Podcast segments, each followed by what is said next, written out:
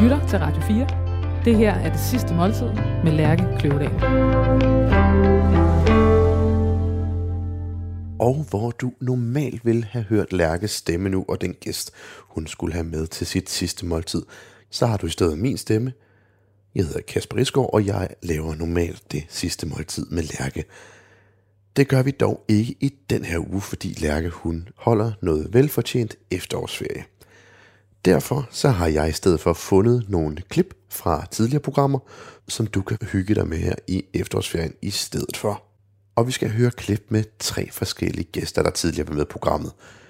Vi skal høre om ens forret, om en andens hovedret og en tredjes dessert. Og den første gæst, der er med, det er krimiforfatter Anne Mette Hancock. Og til sit sidste måltid, så har hun valgt en ret, hvor vi skal kigge mod havet. Og hvad den ret helt præcis består af, ja, det får du egentlig selv lov til at høre hende forklare her. Rigtig hjertelig velkommen til den her highlight-udgave af det sidste måltid. Ej, se nu, hvad der kommer her. Du smiler. Du simpelthen så snart prøver at snakke og holde øjenkontakt, mens du bare kan se alt, alt den her vidunderlige forret komme ind foran det dig. lækkert ud. Hvad har du bestilt? Jamen, jeg bad om et øh, skalddyrsfad til forret. Med østers og krabbeklør og rejer. Og så en vinaigrette med skalotløg. Og, og en mayo. Er det majoen her, Jonas? Er det det? Yes. Mm, det ser godt ud. Og noget, og en, øh, en, noget surdejsbrød. Og noget med oversøsk... øh, Skorpe, det var virkelig vigtigt. Sprød skorpe. Ja, jeg tænkte lidt på, om man skulle have bestilt champagne her til, men det var mest fordi, jeg synes, det lød så... Altså, det er jo altid det er meget dekadent med sådan et skalddyrsfad. Og champagne er det ikke bare det, man drikker til sådan noget. Men jeg er i virkeligheden ikke specielt vild med champagne. Altså, jeg kan godt få det ned, men øhm, altså, jeg har udgivet tre bøger, og det vil sige holdt tre bogreceptioner, og folk kommer typisk med champagne i udgivelsesgave. Og tit er det jo nogle meget dyre, flotte flasker. Og jeg må altså ærligt indrømme, at alle, de er alle sammen gået til at lave Aperol Spritz med, fordi... Øh, Øh, Jonas, vil du tilføje noget? Stort set ikke, faktisk. Altså, det er jo, det er jo spot on, hvad, hvad jeg kunne læse mig frem til, du godt kunne tænke dig. Så, øh, så jamen, det er østers, krabbeklør, søkogte rejer, en vinaigrette, øh, primært til østers, vil det nok være, med øh, skalotløg, lidt mayonnaise og øh, surdejsbrød, og så oversøsk chardonnay. og hvad er det for en, vi får? Det er en, Ikke, at det gør den store Det forskel. er en Sandy, hedder den, fra Santa Barbara. Mm. Så der, der er sådan en rimelig god... Og flot af flasken også. Øhm, velkommen. tak. Mange tak. Jeg tænkte lidt på, om det passede dårligt med radio, at bestille krabber. Altså nu er de jo selvfølgelig, De er sådan for, de er for, ja, men, for- men man skal jo stadig bruge noget. Jeg har sådan en ar, her sådan et krabbeklos ar, fordi, øhm, fordi man jo engang mellem er til at...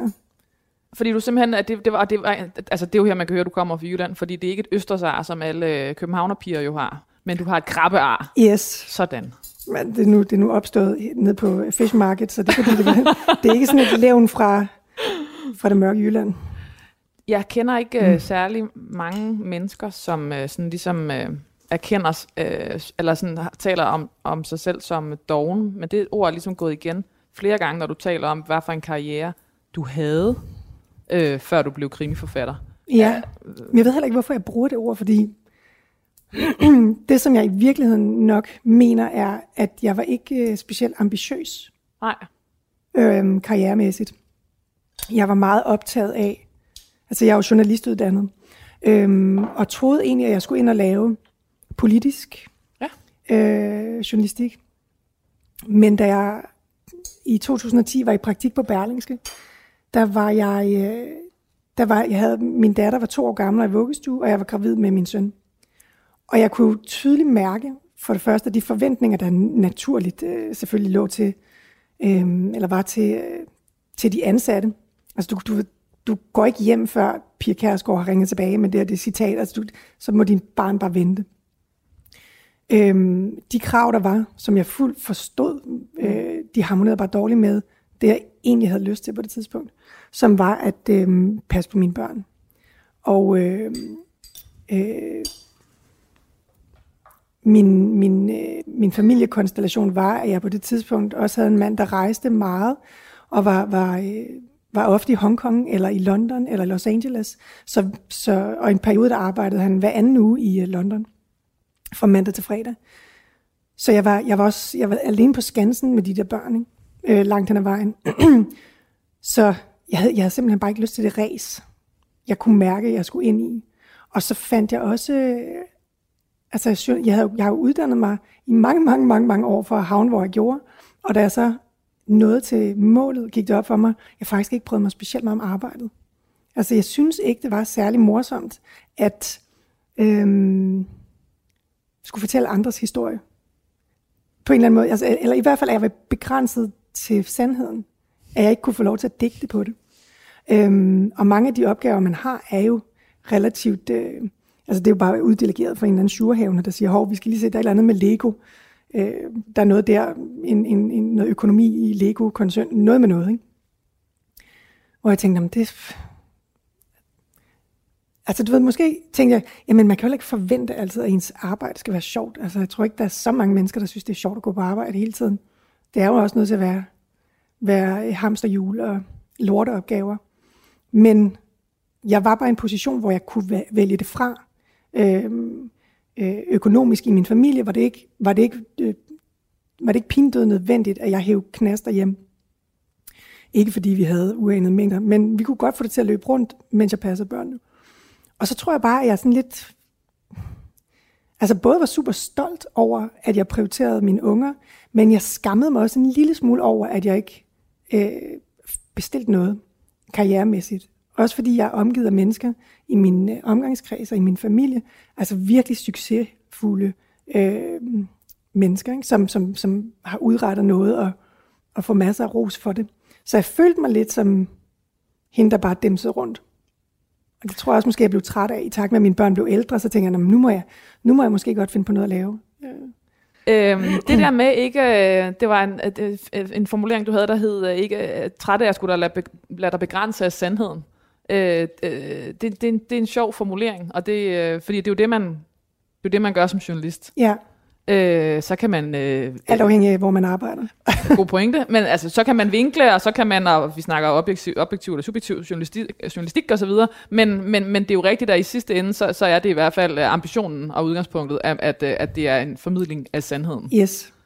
Og der er, jo, der er jo så også, du har jo så valgt, at øh, øh, øh, karaktererne i din, eller en af dine hovedkarakterer er øh, journalist, og jeg formoder, at du har på den måde kunne give hende Øh, det liv, som du både som et liv, du kendte, eller, øh, mm. du bliver meget glad for de østers. Smager det godt. Undskyld. Men så kan du, du har fået lov til nu, at, at, at, i, i et fiktivt journalist, øh, journalistisk miljø, får du så lov til at fortælle historier, der ikke er sande. Det er fandme... Ja. Jamen, jeg det er smart også, tænkt. Da jeg, da jeg var på Berlingske, der blev jeg øhm, øh, sådan lidt shanghajet af Nina Rølle, som var øh, chef for kulturredaktionen på det tidspunkt. og øh, hun ville gerne have mig placeret på det tillæg, der hed MS. Kan du huske det? Det udkom om søndagen, det findes ikke længere. Men det var sådan et livsstilstillæg, hvor, øh, hvor, der, hvor, de, hvor de meget store portrætinterviews, det var sådan nogle 20.000 anslags øh, interviews, øh, blev bragt. Og hun kunne ret hurtigt fornemme, okay, det du kan, behøver vi ikke at bruge på nyhederne, øh, som skal være de der små, korte, koncise bidder af information, som jo tit altså i høj grad er sakset fra CNN eller et eller andet andet. Altså det er lidt, det interesserede mig ikke så voldsomt, det job. Og hvor der er meget, et meget lille rum til fortolkning. Yes, det er, det er så kort og så præcist og faktuelt som muligt. Ikke? Øh, så hun sagde, vi skal have dig til at lave de der store ting. Og så øh, første dag på MS, der sagde ham, der var redaktør på magasinet, øh, Kim Flyvbjerg, sagde til mig, okay, du, du må interviewe lige præcis den du vil. Det skal bare en eller anden form for livsstilsrelevans. Og jeg vidste jo godt, at han i virkeligheden mente, øhm, så hvad skal vi, øh, tænker du Stine Goya, eller du ved, kulturministeren, eller, eller du ved, den og den designer, eller ham der, øh, sangeren fra det og det band. Øhm, og det første, der faldt mig ind, var, du ved, jeg tænkte, hvis, hvis alle døre er åbne, og jeg har mit pressekort, og jeg kan tillade mig at ringe til hvem som helst, så vil jeg virkelig gerne ud på Retsmedicinsk Institut og interviewe Hans Peter Hågen, som er statsobducent derude. Jeg, kendte, jeg vidste ikke, hvem han var på det tidspunkt, jeg kendte ikke hans navn, men jeg tænkte bare, okay, det jeg allerhelst vil, det er ind at se, hvor de laver obduktioner ned i kø. Altså, hele, hele nattevagten øh, forfra-agtigt. Ole Borndals 90'er hit. Yes. Øhm, og så sagde min redaktør mig sådan lidt, mm, jamen det lyder spændende, men hvordan skal vi lige få, hvordan skal vi få det fedtet ind i livsstilstillægget? Og så sagde han, hvad nu hvis vi næste søndag laver et dødsstilstillæg? Bare som sådan en gimmick. Øhm, og så vinkler, vinkler jeg det på krimilitteratur, øh, og snakker med Hans Petter derude om, hvor, hvor meget øh, stemmer det, du læser i bøgerne, overens med den virkelighed, du lever i. Men det var jo alt sammen noget, jeg i virkeligheden det ved, gjorde for at øh, få lov til at komme ind. Altså, få lov til at blive lukket inden for dørene derude, hvor der jo ellers er, du skal igennem 10 døre for at komme ind til der, hvor det batter. Ikke? Øhm, så det gjorde jeg, og var derude, og han viste mig rundt på instituttet, og den her kniv bruger vi til det, og så tager jeg den her skalpel, når jeg sådan og sådan, og den her krab, den løfter vi lige nu op med, og her er tandlægen, og lad os køre ned i kælderen, og, og øh, en redselskabinet. Ja, fuldstændig. Og jeg lappede det bare i mig. Øhm, og det, var, det er det eneste, jeg har lavet som journalist, som jeg virkelig synes var fedt. Øh, og det er også det, jeg fik mest feedback på. Altså det flest læserkommentarer efterfølgende, og flest øh, henvendelser fra mine kolleger, som sagde, kæft, det var fedt det der. Så jeg kan godt på en eller anden måde se, at der var, men jeg var bare ikke bevidst om det på det tidspunkt. Der tænkte jeg ikke, fordi en eller anden dag skal jeg jo skrive en kriminalroman. Øhm, jeg tænkte snarere, jeg skal nok aldrig rigtig beskæftige mig med noget spændende. Så, øhm, øhm, at, jeg kan ikke rigtig finde ud af, om det er et virkelig dårligt spørgsmål, men nu stiller jeg det alligevel. Altså, øhm, hvad kommer det der den der drift? Hvad kommer den fra? Altså, fordi jeg bliver tit spurgt om det der, hvor, hvor kommer din interesse for mad, som, fordi jeg fungerer som madanmelder. Og, og på den ene side er det jo sådan en forfane, vi forholder os jo alle sammen til mad. Men det er jo rigtigt, jeg kan godt forstå spørgsmålet, fordi mhm. når jeg så begynder at tænke tilbage, så er der jo noget mere meget tidligt, der har været nogle markører og sådan nogle ting. Altså, har du den samme oplevelse af, at at, der, det har været startet? Øh. Jeg, kan, jeg kan godt øh, spole tiden. Altså, jeg har gået baglæns i mit liv, øh, siden jeg begyndte at skrive. Og, og kan lige pludselig godt se alle mulige pile, der pegede i den retning. Øh, for eksempel, da jeg var 19 år gammel, der boede jeg i øh, Florida, og det var egentlig meningen, det bare skulle være sådan et partyår. Jeg tog egentlig et år bare for noget med palmetræer og drinks med paraplyer og lækre fyre. Øh, men for at få for ligesom at få mine forældre til at bakke op om projektet og finansiere det, så blev det jo pakket ind i, og så går jeg på universitetet, mens jeg er der, og det gjorde jeg jo så også. Øhm, men det var sådan lidt, der var ikke rigtigt, det var ikke målrettet, det var sådan lidt, man skal jo vælge, man skulle vælge fag første dag, og i USA foregår det ikke, ligesom i Danmark, hvor du ret tidligt, øh, du, du søger ind på et meget specifikt studie, derover der de første par år, der, der læser du nogle minors, og det kan være lidt i øst og vest, og så finder du, så snæver du dig ind på dit hovedfag senere. Og jeg skulle bare vælge tre minors, og jeg kiggede på listen over alle de ting, du ved, man kan læse øh, naturvidenskab, eller ballet, eller whatever, der var øh, på, på, på programmet der. Drama og matematik og så videre.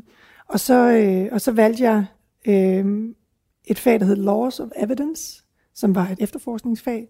Øh, der findes simpelthen et efterforskningsfag? Ja, fordi der var en politiskole tilknyttet det universitet, jeg gik på.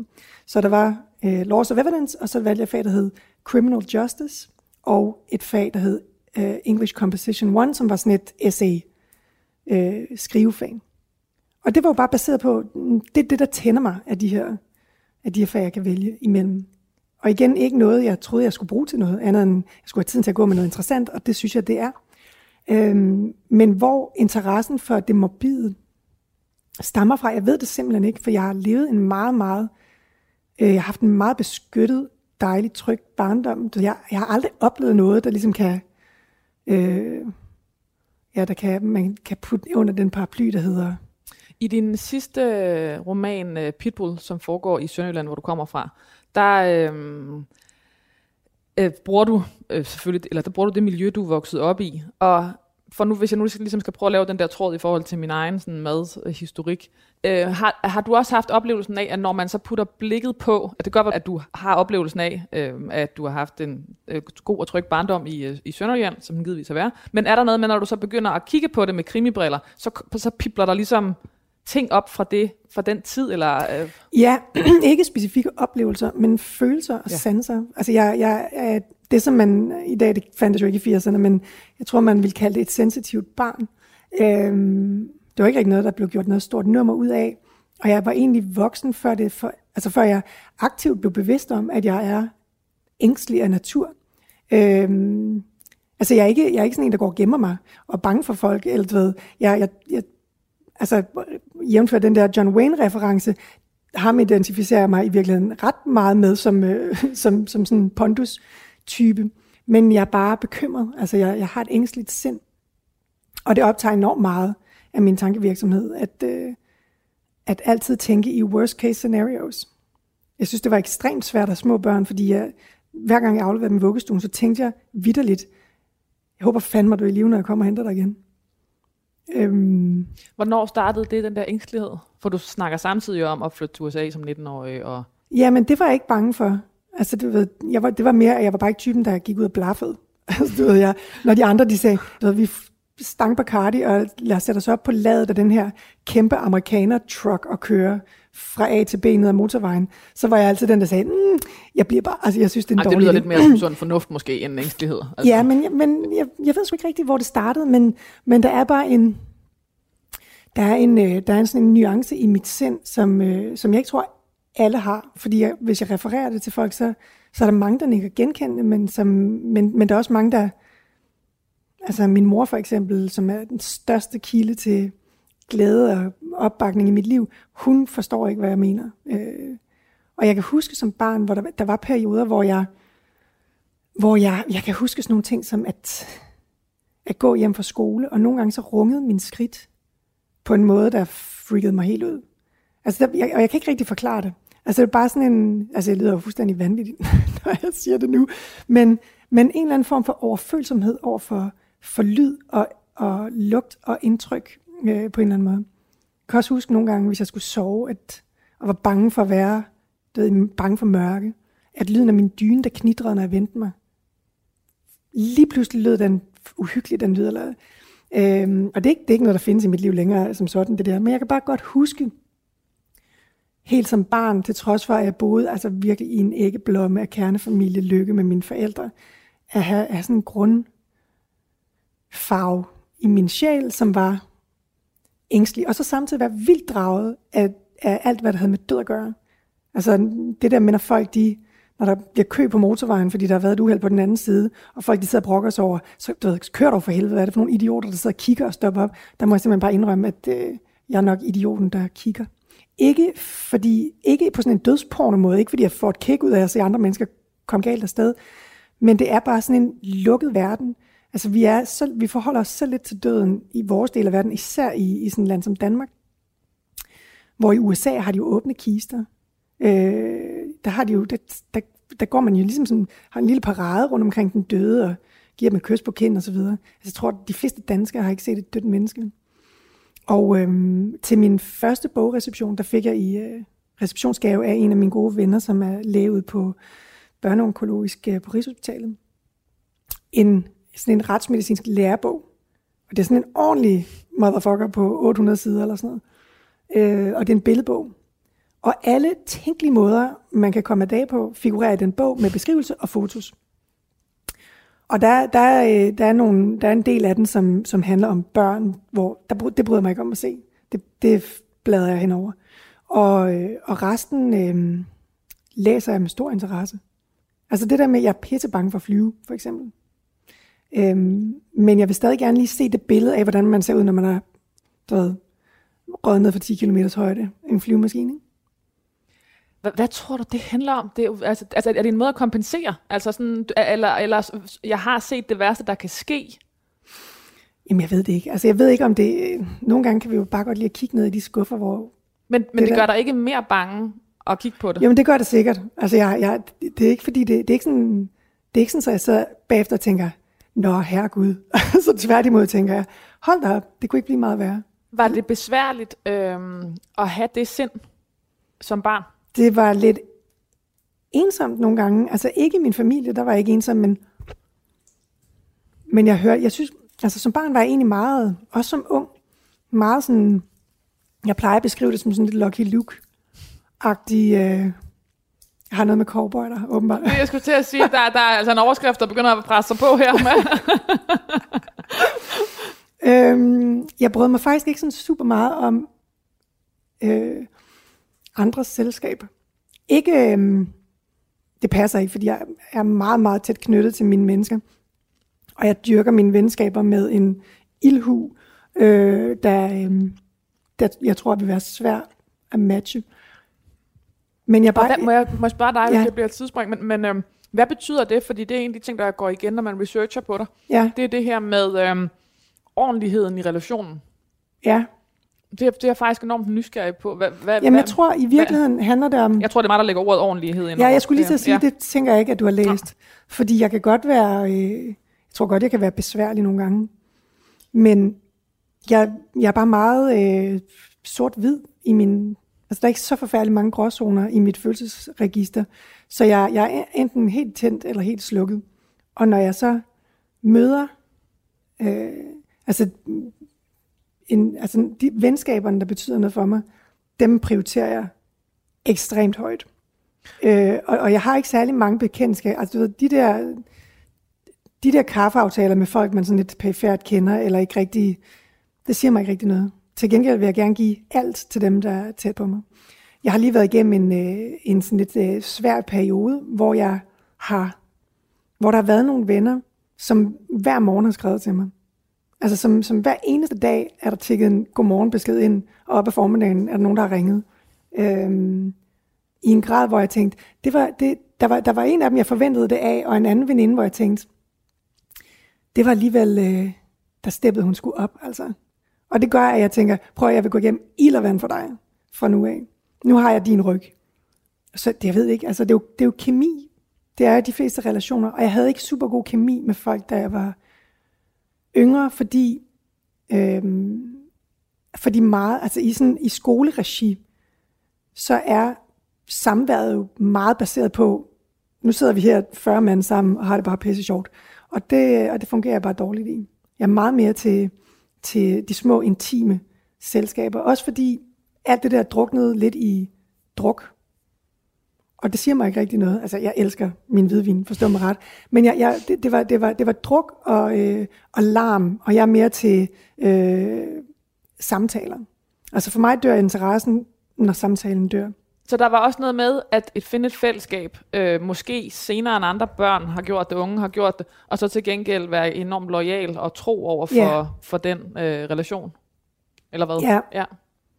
Altså jeg var for eksempel ikke med til nogle studenterfester, da jeg blev student. Hvorfor? Men det ved jeg ikke, jeg havde ikke rigtig lyst. Og jeg, jeg tror, der var sådan lidt, jeg tror en lidt misforstået, jeg tror dem, som jeg gik i klasse med, de, de synes, jeg var, at jeg troede, jeg var for smart, altså, at jeg var for cool til det.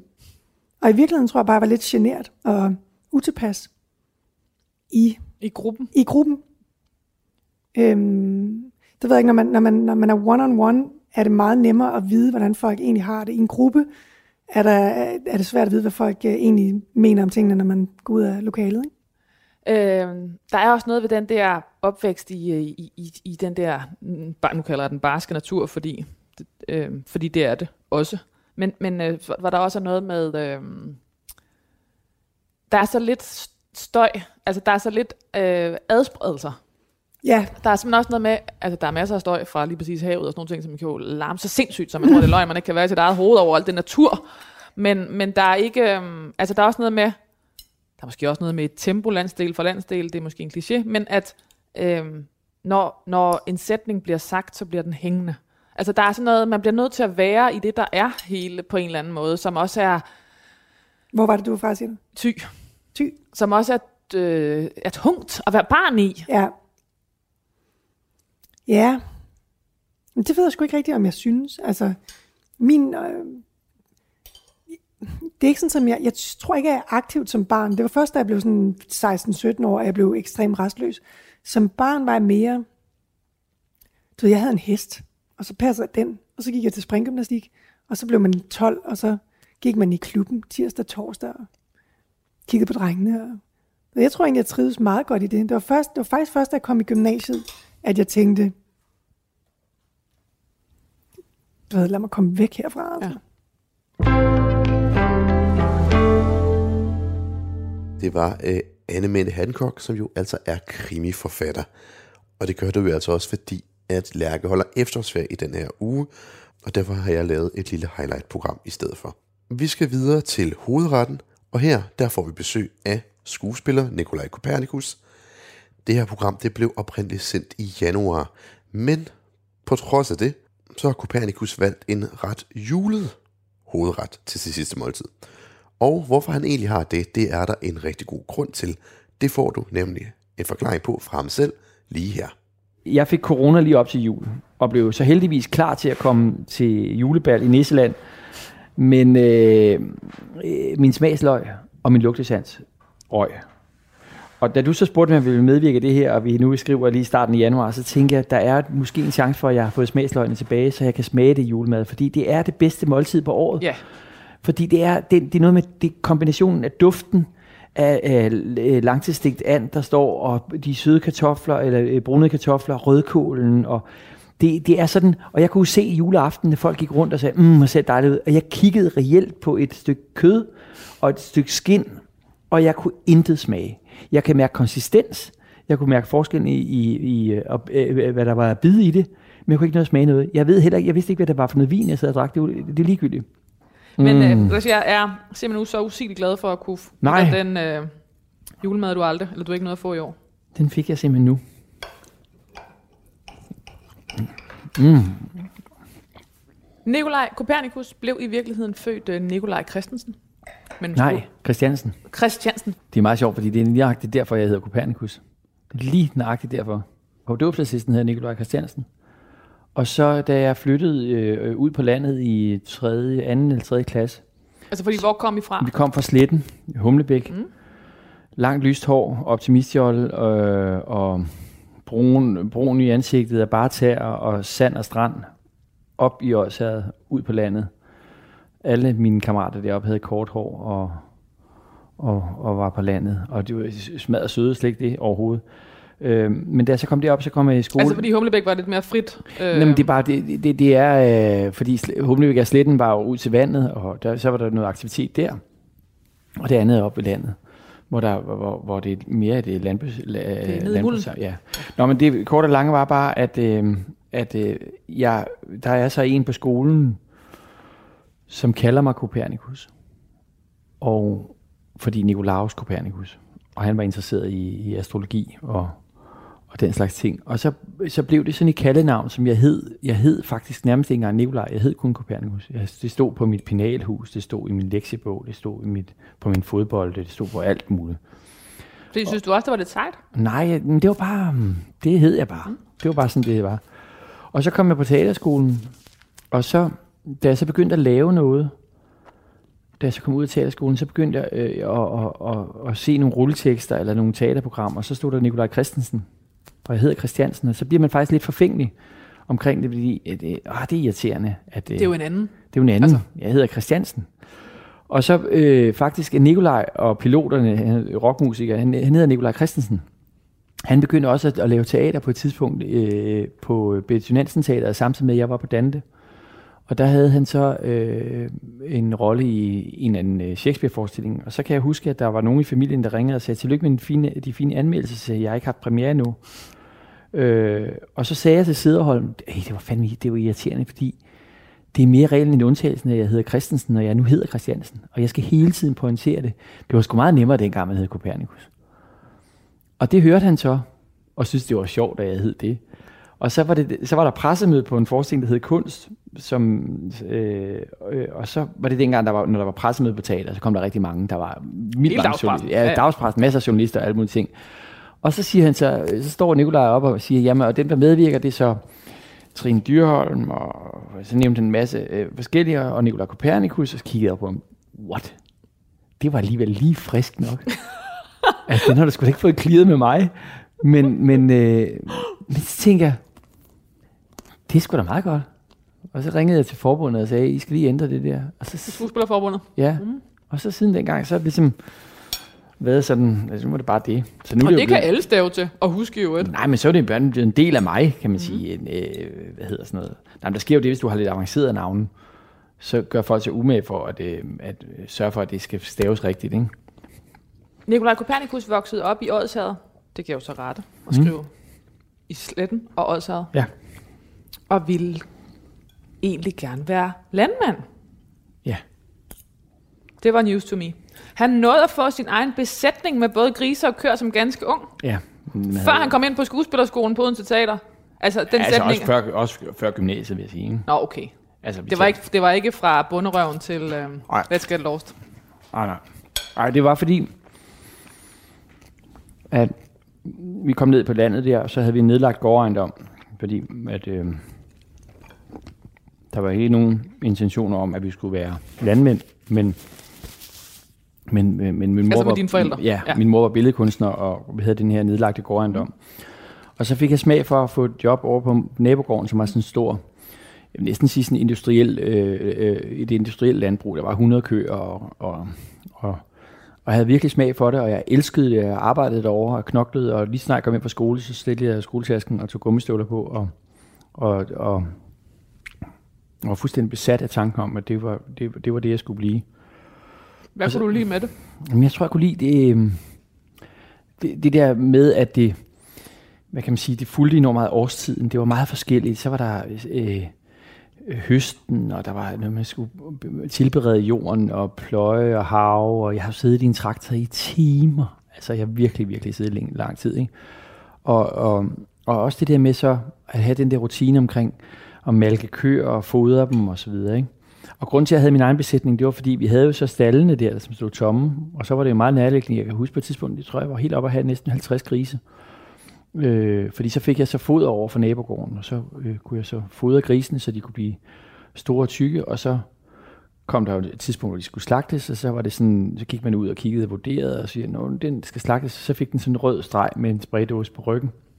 Og så ringede man til slagteriet, så næste morgen, så havde de været der og hentet den. Så fik jeg en check, og, øhm, og vi havde nogle køer, og, nogle, øh, og et æsel og en hest. Og vi havde, altså, når man er ude på landet, og man har muligheden for at have det, så har man det. Altså, det er virkelig, virkelig, øh, det er ikke, øh, det er ikke sådan, at man tænker, gud, hvor avanceret og mærkeligt.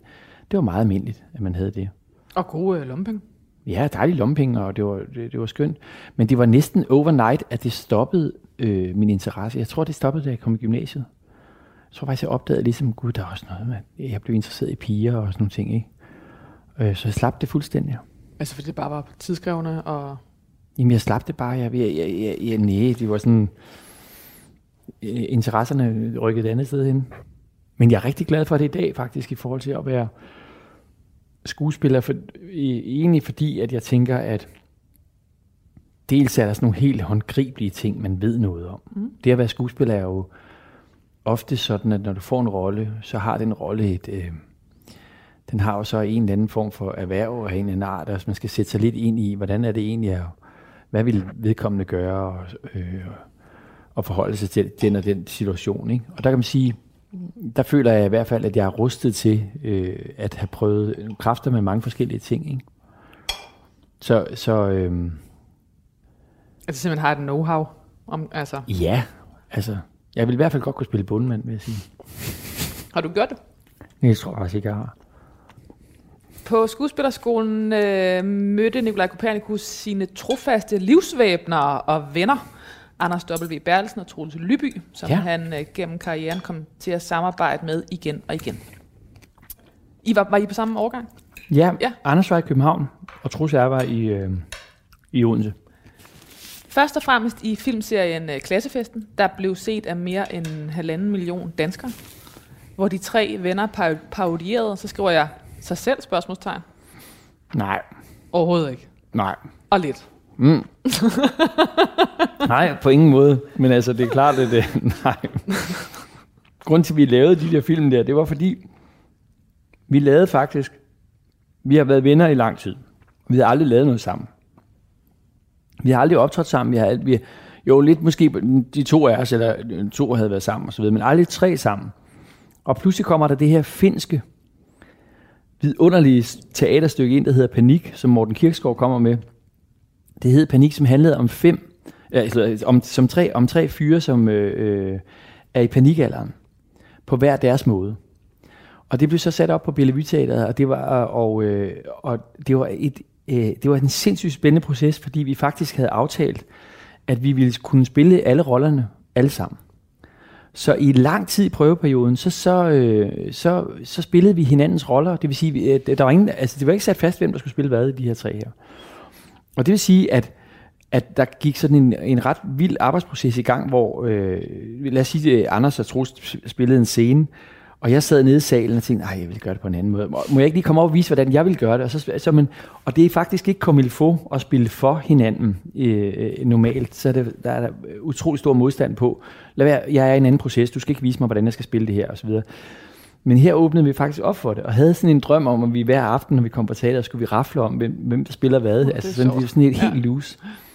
Øh, vi fandt så ud af, da vi nærmede os premieren, at det, det holder ikke. Altså for det første, på papiret er det åndssvagt. Der er jo nogle folk, der kommer ind og ser forestillingen en gang, de kommer ikke ind og den to gange, fordi de, altså, Det var mere for jer end for publikum, måske. Ja, men det endte ja. jo med at blive en, en fortænkt øh, situation, men, og så satte vi os fast på de roller. Men der kom så en øh, producer, øh, Thomas Rador, ud på, for Nordisk Film, kom ud og så det. Og, øhm, og, og det havde lidt den samme karakter af tre fyre, som er i en situation, hvor, hvor i, deres, i deres liv, hvor de øh, er bekymrede over nogle forskellige ting, fordi de er kommet op i årene og, og, og så videre. Og han havde så den her idé om, at vi skulle lave en film, der handlede om reunion, altså en klassefest, hvor man ligesom mødes efter 25 år. Og kaldte os så ind, og så brainede vi på det, og fik nogle forfattere på, og så, så startede det egentlig ud på den måde. Øhm, så det har ikke noget med os selv at gøre en, øh, øh, overhovedet. Det har det vidderligt ikke. Det kan godt være, at karaktererne som sådan ligger tæt op af os, øh, øh, tættere op af os. Øh, øh, det skal jeg ikke kunne sige. Man trækker vel på nogle af de ting, som man øh, kender til. Copernicus' roller spændte fra drengerøvsballade til roller i øh, mere eller meget seriøse dramaer, som Maja i Inden for murene, som Viborg i Katrine Hvidemands viseverden, Ja. og som taberen øh, Stig i Per Fly socialrealistiske drama Bænken fra 2001. Ja. For rollen som Stig modtag, modtog han en Bodil for bedste birolle. Fint, følsomt og usentimentalt lød det i begrundelsen. I 2007 fik han Ove Sprogø-prisen for rollen som Vagn Skærbæk i Forbrydelsen, øh, hvor det var hans evne til at tilføje flinkfyrrollerne kant og lunefuldhed, som det blev fremhævet af juryen. Der kom den igen. øh, øh, en, en mindre beskrevet side af Nikolaj Kopernikus var hans evner som opfinder. Nå ja. Nå ja. Ja. Han er, var optaget af gadgets og smarte løsninger, og fik en af sine idéer sat i produktion. En, øh, jeg ved ikke om du siger bioscrape, bioscrape, Ja, det hedder i bioscrap, virkeligheden bare en scrape, ikke? en scrape, Ja. som er beregnet til at rengøre køkkenvasken. Mm. Og så har jeg skrevet, øh, scrape blev en succes, og, og det ved jeg simpelthen ikke om er rigtigt, men der har ligesom stået lidt varierende. Så nu, nu prøver jeg. Og en betragtelig del af Nikolaj Kopernikus' indtægt, Ej, det er nej, For det- meget sagt. nej, Det er for meget sagt. Det er ikke en betragtelig del. At det er en del af min indtægt, men det er bestemt, bestemt ikke... Øh, Okay, du har ikke lavet en, øh, hvad skal jeg sige, en... Øh, Ej, jeg vil sige, jeg har ikke lavet en øh, isterning i posen. Nej, jeg vil sige, det, det, det øhm, jeg har en ambition om, at alle, der har en opvaskebørste, også skal have en scrape. Og fordi den hjælper mig faktisk, altså den hjælper, jeg bruger den hver dag i køkkenet, og det er, og det er uden pjat et virkelig fedt redskab til at fjerne køkkenskrald i en køkkenvask. Og også affaldssorteringsmæssigt er det jo sådan, at vi jo nu om dagen skal bioaffaldssortere, og det er ikke, fordi jeg skal lave en reklameportal på det, men det, der var vigtigt for mig, det var, at at have noget, der var lige ved hånden, der kunne hænge i køkkenvasken. Så det nye, det her, er ligesom sugekoppen, der hænger, så den hænger nede i vasken. Det gode ved det er, Jeg har lige bestilt den på nettet, du behøver har, ikke. nej, nej, Og, men, det, men, men det, det gode ved det er, at, øh, at Rema, nu har Rema taget den som en stor øh, øh, butikskæde, og det gør jo selvfølgelig, at der kommer lidt mere volumen på, ikke? at man kan få den i, i men altså, fortæl mig om hele det der opfinderi. Jamen, det, har, det har lidt at gøre med optimisten, men det har også lidt at gøre med øh, nysgerrigheden. Og jeg, jeg, jeg vil sige, jeg har altid synes, at det var, jeg har haft mange ting liggende i skuffen af, af, af ting, som jeg har opfundet, som jeg tænkte, kunne det her blive til noget, og det her skal, uh, det her er en rigtig god idé. Og, og, øhm, og jeg vil sige, med tiden har jeg fundet ud af, specielt med Scrape og hele den proces her, at det er faktisk ret svært at få det i mål. Fordi det er ikke så svært at generere idéer. Jeg får rigtig mange idéer i løbet af dagen, men det er meget svært at få de idéer i mål, fordi de skal trykprøves hele vejen frem til mål. Og der er enormt mange steder, hvor de falder igennem, hvor man ligesom siger, at det kan ikke noget. Og så skal man faktisk have mod til at sige, at det kan ikke noget. Og det jeg så fandt ud af med grund til, at Scrape overhovedet er blevet til noget, det er faktisk fordi, at det vil jeg gerne slå et slag for, at, øhm, at opfinderrådgivningen, som hedder inde på nettet opfind.nu, det er, at vi har i Danmark faktisk en opfinderrådgivning. Vi har en rådgivning, hvor der sidder nogle kompetente kvinder og mænd, som tager sig af at vurdere, om din idé er god eller Er dårlig. det ikke fantastisk? Og det er gratis. Det er, og det, Altså, er det velfærdssamfund? Det tror jeg nok. det er velfærdssamfund. Og det, der er det fede ved det, det er, at de, at de ryster ikke på hovedet af, at du kommer med et eller andet, der er mærkeligt. Men de er enormt straight omkring det, og forholder sig til det, og de får faktisk, øh, de får faktisk hjulpet rigtig mange mennesker. Og i mit tilfælde hjalp de mig, fordi de kunne mærke, gud, det kan noget, det her. Men altså, ringede du bare og sagde hej? Jeg ringede til dem, og så, øh, og så fik jeg sat et møde op. Men ellers kan du bare gå ind på hjemmesiden og, og, og sende, og så får du et møde med dem. Det der er med det, det er, at, at så har de jo nogle processer. Og øh, for det første, når du lige kommer over det der punkt, hvor du er bange for, at du overhovedet har fået sagt det til andre mennesker. Fordi når du har en idé, skal du lade være at spørge din mor og dine venner, fordi de rygklapper bare. Ligesom X-Factor. Ja, du skal spørge... Ja, lige, præcis ligesom det. Han synger så godt. Nej. Altså, jeg synes, han synger godt, Ja, selvom ja, nej. moren og siger. Men, du skal, du, øh, men, men det, det, de så gør, det er, at de kigger på ideen. Og så laver de, for det første laver de en søgning, hvor de undersøger, om, om der er nogle øh, tilsvarende produkter i markedet. Og i mit tilfælde gik der 48 timer, så fik jeg en opringning og sagde, der findes, der findes 13 produkter, der tager sig af køkkenaffald i en køkkenvask. Og så sagde jeg, hvad, hvad så, så er den jo færdig, den her. Nej, fordi der, der er ikke nogen, der minder om din på den måde. Altså, så det vil sige, så er der nogen, der ser anderledes ud, og har, altså udspringer et helt andet, øh, en helt anden øh, idé.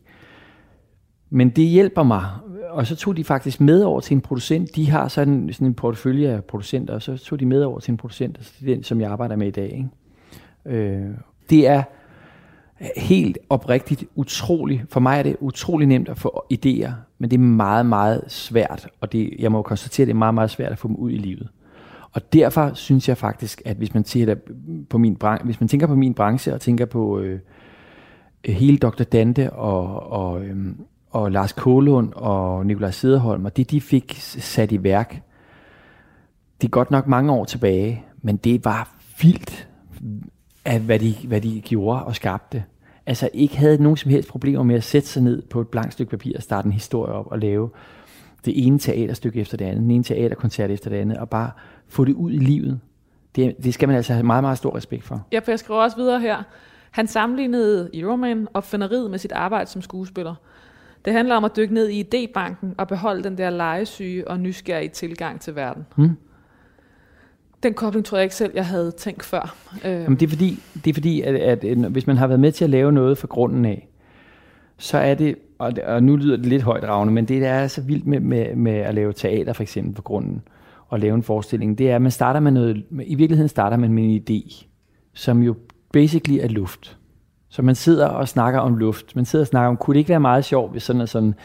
Men jo, og det knytter sig op på den tematik, som var sådan og sådan. Altså, og i et langt, langt stykke tid har du ingenting. Altså, du har kun øh, luftkasteller. Du lytter til et highlight-program af det sidste måltid, fordi at vi holder efterårsferie i den her uge. Derfor så har vi kigget tilbage på nogle tidligere programmer. Lige her, der hørte du Nikolaj Kopernikus spise sin hovedret, og til desserten, der har vi også besøg af en skuespiller. Det er nemlig Klaas Bang. Og han har egentlig valgt en relativt simpel dessert, men en, som de fleste af os nok har sat tænderne i på et eller andet tidspunkt. Det er Jonas, der får lov til at præsentere den, og det kan du høre her. Ja, Nej, vi skal have lidt dessert. Og som Klaas øh, skrev til os, en rabarber eller en æble crumble. Ja. Så jeg har lavet et mix. Yes, det var faktisk nærmest, hvad jeg håbede at opnå. Ja, så perfekt. Tak, Jonas. Klaas Bang blev født i 1967 i Odense og voksede op delvist, spørgsmålstegn har jeg skrevet, i Vejle. Ja. Øh, moren støttede ham i ønsket om at blive skuespiller, mens hans far hellere så, at han søgte ind på handelsskolen og valgte en mere sikker levevej. Selv arbejdede faren som konsulent i skiftende rejsebyråer, og familien flyttede hver gang han fik et nyt job. Da faren fandt sig en ny kvinde og giftede sig med hende, flyttede familien igen, denne gang fra hinanden. Klaas Bang kaldte selv sin opvækst for en rådebutik og skiftede skole 10 gange. Og det er fra et interview i Euroman. Ja, det er rigtigt. Det var det også. Men det var specielt fra børnehaveklassen og så ind til 4. klasse. Tror jeg, altså, jeg ved ikke om 10 er rigtigt, jeg tror 9 er, er mere sandt. Altså, det føltes jo, når jeg kigger tilbage på det, som om jeg havde nye skolekammerater hver mandag. Ikke? Hvad har det gjort ved dig, at, øh, at øh, din far havde svært ved at anerkende din øh, levevej? Jamen, altså... Jeg tror, det der ønske om at, at, at blive holdt af og, af, altså af sine forældre, og at det, har jo, en- det taler jo, det er jo, det er jo en, en del af hele den der pakke. Altså, jeg tror heller ikke, at det er hele sandheden. For jeg tror faktisk, at han var forholdsvis stolt af det, men jeg tror, han var, han var stolt af, at, at jeg jo rent faktisk lykkedes med at komme ind på teaterskolen og få mig et, få et liv ud af det, altså som skuespiller, hvilket vi jo lidt tidligere har snakket om. Altså, det er ikke et givet, at, at, at du at det bare ruller, kan man sige. Vel? Um, men jeg tror, der var en ret lang periode oven på min forældres skilsmisse, hvor jeg synes, det var enormt svært at råbe dem op på en eller anden måde. Og så fandt jeg ud af, altså jeg har altid været sådan rimelig dygtig i skolen og fået gode karakterer. Det var i hvert fald en måde at få opmærksomhed på. Ikke? Så det der med at imponere folk med det, man kan, eller med det, jeg kan, altså at være dygtig eller forsøge de der ting, det tror jeg blev en overlevelsesting i de år der. For at få en eller anden form for, så hør der for helvede efter, hvad jeg siger. Mm. Ikke? Øhm, for det føltes virkelig, altså i dag er, er virkeligheden jo lidt en anden, når jeg, jeg, når jeg har set folk om mig blive skilt, jamen, så tænker de jo meget over, når man, altså, jeg kan få en lejlighed lige rundt om hjørnet, Øh, Øh. Nænsomt omkring børnene. og så øh, kan Lærke blive ved med, eller William, eller hvad fanden, blive ved med at gå i, i den samme skole, og, og der vil være en eller anden kontinuitet i, altså, og måske har, har der også været en tendens til at trække øh, voldsomt meget i den anden retning. Men, men på det tidspunkt, hvor mine forældre blev skilt i midten af 70'erne, der, der, det, det var der virkelig ikke nogen, der tænkte på. Altså. For jeg blev altså, flyttet igen og igen. Ikke? Øhm, og, og, og jeg har sådan en ret klar oplevelse af, at de der år som sådan en slags, øh, hallo, jeg synes også noget. Og, og det, jeg, jeg oplever egentlig ikke, at, at der var noget sådan en slags ondskab i det, eller noget. Altså, men jeg tror bare ikke rigtigt, der var ikke rigtig nogen, der ligesom tænkte over, at Nå, men det kunne måske også være smart at høre efter, hvad han synes. Giver det mening?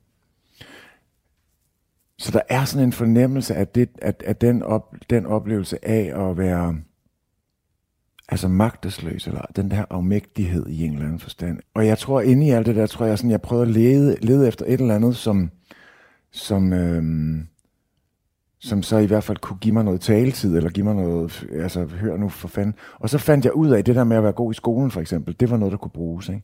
Og det tror jeg har sådan sat sig, måske ikke nødvendigvis som nogle skide gode ting, det der med, at du ved, mm, altså at tage nogle point, nogle point for det, man gør, eller prøve at være dygtig, eller imponere folk. Altså, jeg tror på en eller anden måde, jeg havde en oplevelse af, i forhold til det der, sådan hele, hele ting med, jamen, bliver jeg holdt af for det, jeg gør, eller for det, jeg er? Og det tror jeg har en eller anden lidt skæv prioritering i mit liv. Og altså at øh, sige til, hvis det er forsøgt, men, men er der, var der ligesom også noget i det, der var, øh, eller er der også en, en genkendelse i det mønster i forhold til, til den karriere, du havde før The Square, og så øh, og, og øh, med det møde, du havde med Rom Østlund, hvor der var en forløsning omkring at blive set for det, du lige præcis kunne, og ikke det, nogen Det giver andre super mening, når du siger det, ja. ville have dig til. Det giver vildt meget, mening? Ja. Når du siger det. Det lyder som om det en til en passer ind i det. Jeg føler ikke, at jeg at jeg nogensinde rigtig fik et ordentligt forhold til min far, faktisk. Og det er over mig helt af helvede til. Altså, det er jo en, sådan en, en forældre, øh, søn eller datter relation er jo en gylden mulighed for alt muligt. Der, er jo, der kan jo være alle former for ting, man kan med hinanden, og glæde og samvær og kærlighed og alt, hvad der nu kan være. Ikke? Og jeg synes, min far og jeg, altså vi, de sidste mange år, skændtes vi altid bare. Det var bare sur. Altså jeg har ikke, jeg har ikke nogen... Jeg, jeg er ked af, at det ikke blev. At jeg ikke var bedre til at se på, at det her, det bliver jeg ked af. Hvis han takker af på et tidspunkt, så vil jeg være ked af, at, jeg ikke, at vi ikke forsøger at møde hinanden noget mere. Altså, og det er jo så øh, i den sammenhæng interessant, for den sidste gang, hvor han rigtig var ved sin fuld fem, hvor jeg var sammen med ham, var til vores bryllup. Og, øh, og på det tidspunkt kan jeg huske, at jeg var træt af, at vi altid var sammen om at dyrke hans yndlingshobby, nemlig var at sætte sig ned omkring et bord og drikke en masse vin. Og så blev han fuld, og så blev han altid sur og dum, og jeg blev sandsynligvis også. I hvert fald blev det altid noget møg. Så jeg sagde til ham, far, prøv at høre her, jeg tror, vi skal prøve at gøre noget andet. Um, Det sagde du til ham til brylluppet. Ja. Ja. Jeg tror, vi skal prøve at lave et eller andet. Altså flyve i ballon, eller tage på fisketur, eller tage til Formel 1, eller hvad fanden ved jeg. Og, øhm, og så sagde han, det synes jeg lyder som en god idé, det vil jeg gerne. Og det overraskede mig egentlig lidt, fordi han var lidt sådan en, der bedst bare kunne være, lige at være på matriklen. Ikke? Og så gik der ikke ret mange dage, og så ringede han til mig og sagde, jeg ved godt, hvad vi skal lave. Og så sagde han, jeg har i lang tid haft et ønske om at komme tilbage til den lille by, som hedder Chichester, hvor jeg var i lære, da jeg var ung. Så der kunne jeg godt tænke mig, at vi skulle køre over sammen. Og så kunne vi bare kigge på det og hygge os lidt i England og køre hjem igen. Og bare det, at han overhovedet ligesom stemplet ind på det og synes, at det var en god idé, var jo vildt fedt og meget... Det bliver jeg faktisk også ret berørt af, nu vi snakker om det. Og så gik der tre dage, så blev han syg og kom på hospitalet og lå der i fem uger, og så døde han. Så vi nåede ikke at gøre det, men han nåede i hvert fald at sige, at han gerne ville. Altså, med far for nu. Men der er sgu da også et tema med skuffelser Mm. i dit liv. Et, et, Nå, ja. ja, det er sgu da måske rigtigt. Altså sådan noget, ja, ja, Ja, og, ja. og en forløsning. Og, og så alligevel Ja. ikke. Ja. Ja, altså nu, når vi snakker om det på den måde, så kan jeg godt forstå, at der er sådan en, er nogle dots that connect somehow. Ja. jeg kan da godt forstå, at du tog hjem fra den fest. For nu lige at bringe. Altså, jeg kan da godt forstå, at når man så står i noget, der faktisk er så tæt på at være forløst, Ja, ja. så, så sker der jo noget skidt. ja. Eller det er f- for, for, Kan du ikke ringe og sige det til min kone? ja, du godt forstår det. ja. Um, jamen, det er sgu da rigtigt. Der er, der, der er jo sådan nogle lige op, næsten på, og så ikke helt kunne finde ud af at, at kunne blive bakket på den ene. Altså, det er jo ikke altid mig selv, der har bakket mig, men Nej, men som corona, som vi taler om nu, der er en Mm, enorm ja. frustration ja, over ikke. ja. Men hvis det her nu var dit sidste måltid, Ja. vil, vil du så sidde med en fornemmelse af, af en tilværelse, der primært var forløst, eller primært var uforløst? primært forløst. Absolut. Men jeg vil også være ked af at sidde her og ikke have lyst og sult på noget mere. Hold kæft, hvor har jeg fået lov til nogle vilde og sjove ting, mand. Er du rigtig klog? Den taknemmelighed kunne jeg godt tænke mig, at jeg var lidt bedre til at have med mig, uden at skulle spørge os om det på den måde, som du gør nu. At jeg bare ligesom vidste, fuck mand, det er jo altså crazy shit, jeg har fået lov til at lave.